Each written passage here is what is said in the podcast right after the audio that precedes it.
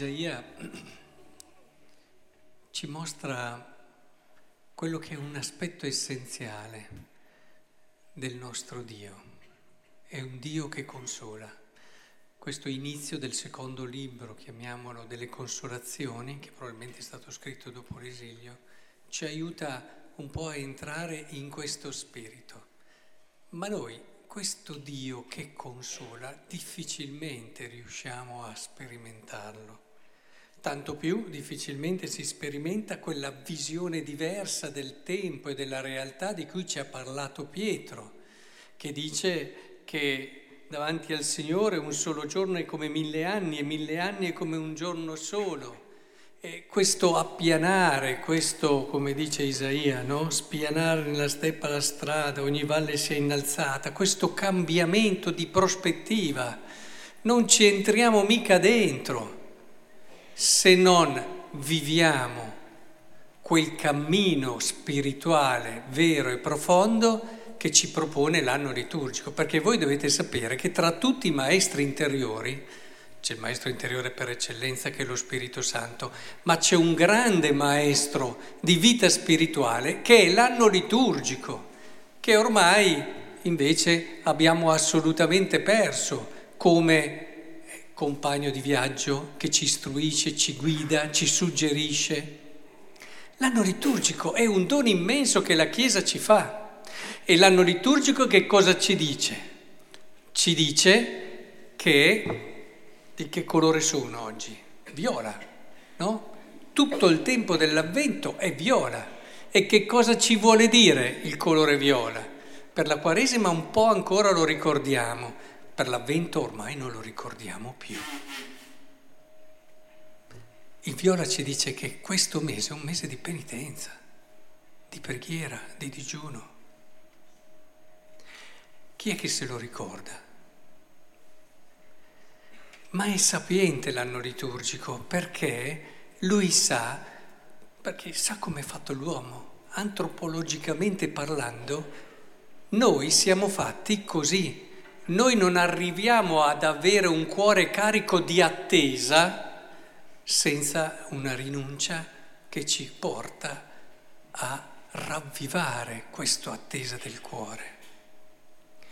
E del resto anche Giovanni Battista è il simbolo, abbiamo visto, no? Cosa? Mangiava, mangiava cappelletti o mangiava cavallette? Era vestito di visone o era vestito di peli di cammello? Era, era colui che ci dà con la sua persona un'indicazione chiara. Vuoi prepararti all'evento che cambia la storia definitivamente? lo dice anche Gesù, non lo vedete, investi. E, e questo è pedagogicamente fondamentale, spiritualmente, spiritualmente necessario, se no il Natale noi non lo viviamo. Noi ci siamo lasciati portare via il Natale senza rendercene conto. Perché? Perché non abbiamo più l'attesa. E perché non abbiamo più l'attesa nel nostro cuore? Quella vera, eh? quella che ci diciamo così ce l'abbiamo tutti. Ma perché abbiamo perso il senso penitenziale dell'avvento. La Quaresima ci aiuta a sentirci bisognosi di salvezza con quel tempo penitenziale che è. L'avvento ridesta l'attesa l'attesa di qualcosa d'altro, l'attesa di quel modo di vedere diverso di cui ci ha parlato Pietro oggi, l'attesa che ci porta davvero a tirare fuori il meglio di noi, l'attesa che ci rende affamati, abbiamo bisogno di persone affamate. Se no, il Natale, caro mio, dicembre è diventato uno dei mesi più impegnati, tra cene, tra impegni, tra manifestazioni, tra... è diventato uno dei mesi più abbondanti tra regali, arriva anche la tredicesima, per alcuni un bel lavoro perché riescono a chiudere debiti, ma per tanti altri è l'occasione per avere di più. Certo, c'è l'aspetto bello, romantico giusto anche della famiglia, del ritrovarsi insieme, ma Natale non è quello, prima di tutto. E invece è diventata quella la cosa, come l'albero di Natale è diventato il simbolo essenzialmente del Natale. Per tanti andate in giro a chiedervelo, il simbolo del Natale è l'albero di Natale. Ora, questo mese di dicembre, che dovrebbe essere un mese di penitenza, di rinuncia per dedicarsi a che cosa? Alla preghiera, al digiuno, alle opere di misericordia, è diventato un mese dove nessuno ha più tempo.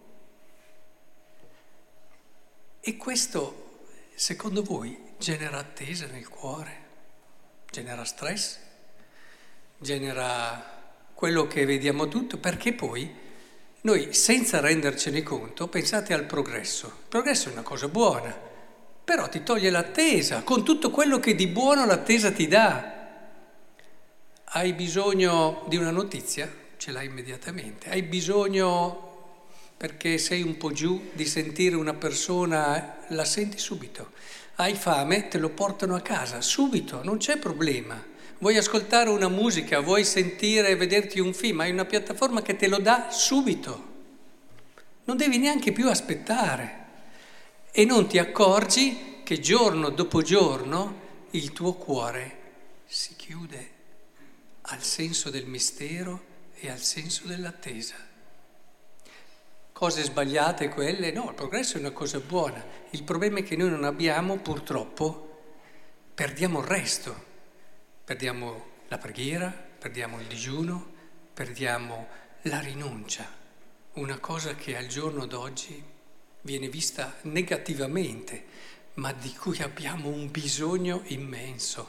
Per essere più uomini, per essere più cristiani, per essere persone che tirano fuori il meglio di sé da tutte le situazioni, ma soprattutto per essere persone che affamate non vedono l'ora che arrivi il Natale, non per andare al pranzo, ma perché ne abbiamo un bisogno di questo Gesù Cristo, che neppure ce lo immaginiamo, ma non ce ne rendiamo conto finché non passiamo da questa strada. E l'anno liturgico è saggio e ti dice fai un mese di preghiera, penitenza, opere di... tanto che la Chiesa giustamente a metà avvento ci fa la domenica in letare, no? per prendere fiato. Ha iniziato la prima d'avvento con rinunce, penitenze e digiune, bene, a metà ti dice come c'è anche in Quaresima la domenica, in, no questa è in Gaudete, scusate, in avvento, invece in letare è in Quaresima e ti dice respira, giusto? Però secondo me qui stiamo respirando tutte le domeniche, non solo le domeniche. E non ci rendiamo conto di quello che stiamo perdendo. Stiamo perdendo il Natale e con il Natale stiamo perdendo quello che è il nostro mistero più grande, noi stessi. È fondamentale che allora lasciamo che un Giovanni Battista, questa figura un po' ci riporti lì. Vuoi prepararti al Natale e lui che cosa ti dice? Convertiti, comincia a lasciare questo, poi anche in altri brani paralleli, rinuncia a questo, porta via questo, datti una mossa. È questo quello che dice, se no arriva il Signore, bene, come è successo per tanti quando è arrivato quello vero. Quindi è importante che noi lasciamo che l'anno liturgico ci scuota un attimo nel senso di dirci, oh, il diavolo ottiene i suoi successi migliori senza che la persona, la vittima, se ne renda conto. Noi tante volte perdiamo le cose più grandi come una cosa quasi normale, dovuta, una cosa che neppure ti rendi conto di ciò che stai perdendo. E di questo siamo tutti eh, coinvolti, nessuno escluso.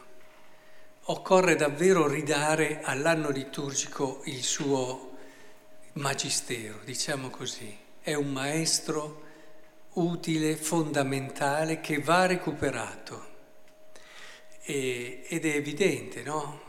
Cominciare un po' a rompere una certa logica, avere il coraggio.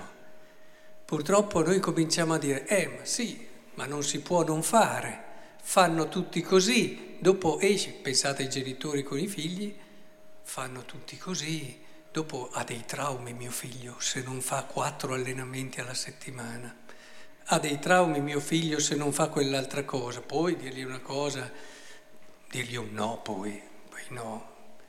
Capite bene che a questo punto è evidente che dobbiamo avere anche il coraggio di fare delle scelte. L'avvento è la prima, siamo solo alla seconda domenica, abbiamo tanto tempo ancora per recuperare il senso e lo spirito dell'avvento e questo ci darà un Natale nuovo. Ogni anno è nuovo, non è il solito Natale, ogni anno è nuovo se lo vivi con questo spirito. Ogni anno è esperienza di un mistero immenso. Vi rendete conto? Dio, Dio che ha fatto l'universo, che lo terrai tra le braccia come un bambino. Eh, se non si fa un bel avvento. Santa Caterina prima di morire, Dio si è fatto carne ha ripetuto questa cosa, poi è andata in estasi fino a che è morta. Una cosa troppo grande. Coraggio allora, abbiamo tanto tempo. Guardiamo a Giovanni Battista, guardiamo a Pietro che ci dice guarda che devi cambiare un po' la prospettiva, il tempo di Dio è un tempo diverso, non farti prendere da quello che è una logica quasi ineluttabile, no, no, non è così. E allora vedrai che il Dio della consolazione di cui ci ha parlato Isaia eh, sarà sempre percepito in modo costante dalla tua vita, lo sentirai vicino, lui è il pastore, dice ancora Isaia, è un pastore che fa pascolare il suo gregge, allora sì che la tua esperienza di fede sarà un'esperienza che ti determina, che cambia le tue scelte. E non solo quella moralistica di non fare certi peccati, cambia radicalmente il tuo modo di essere nel mondo. Questa è la fede.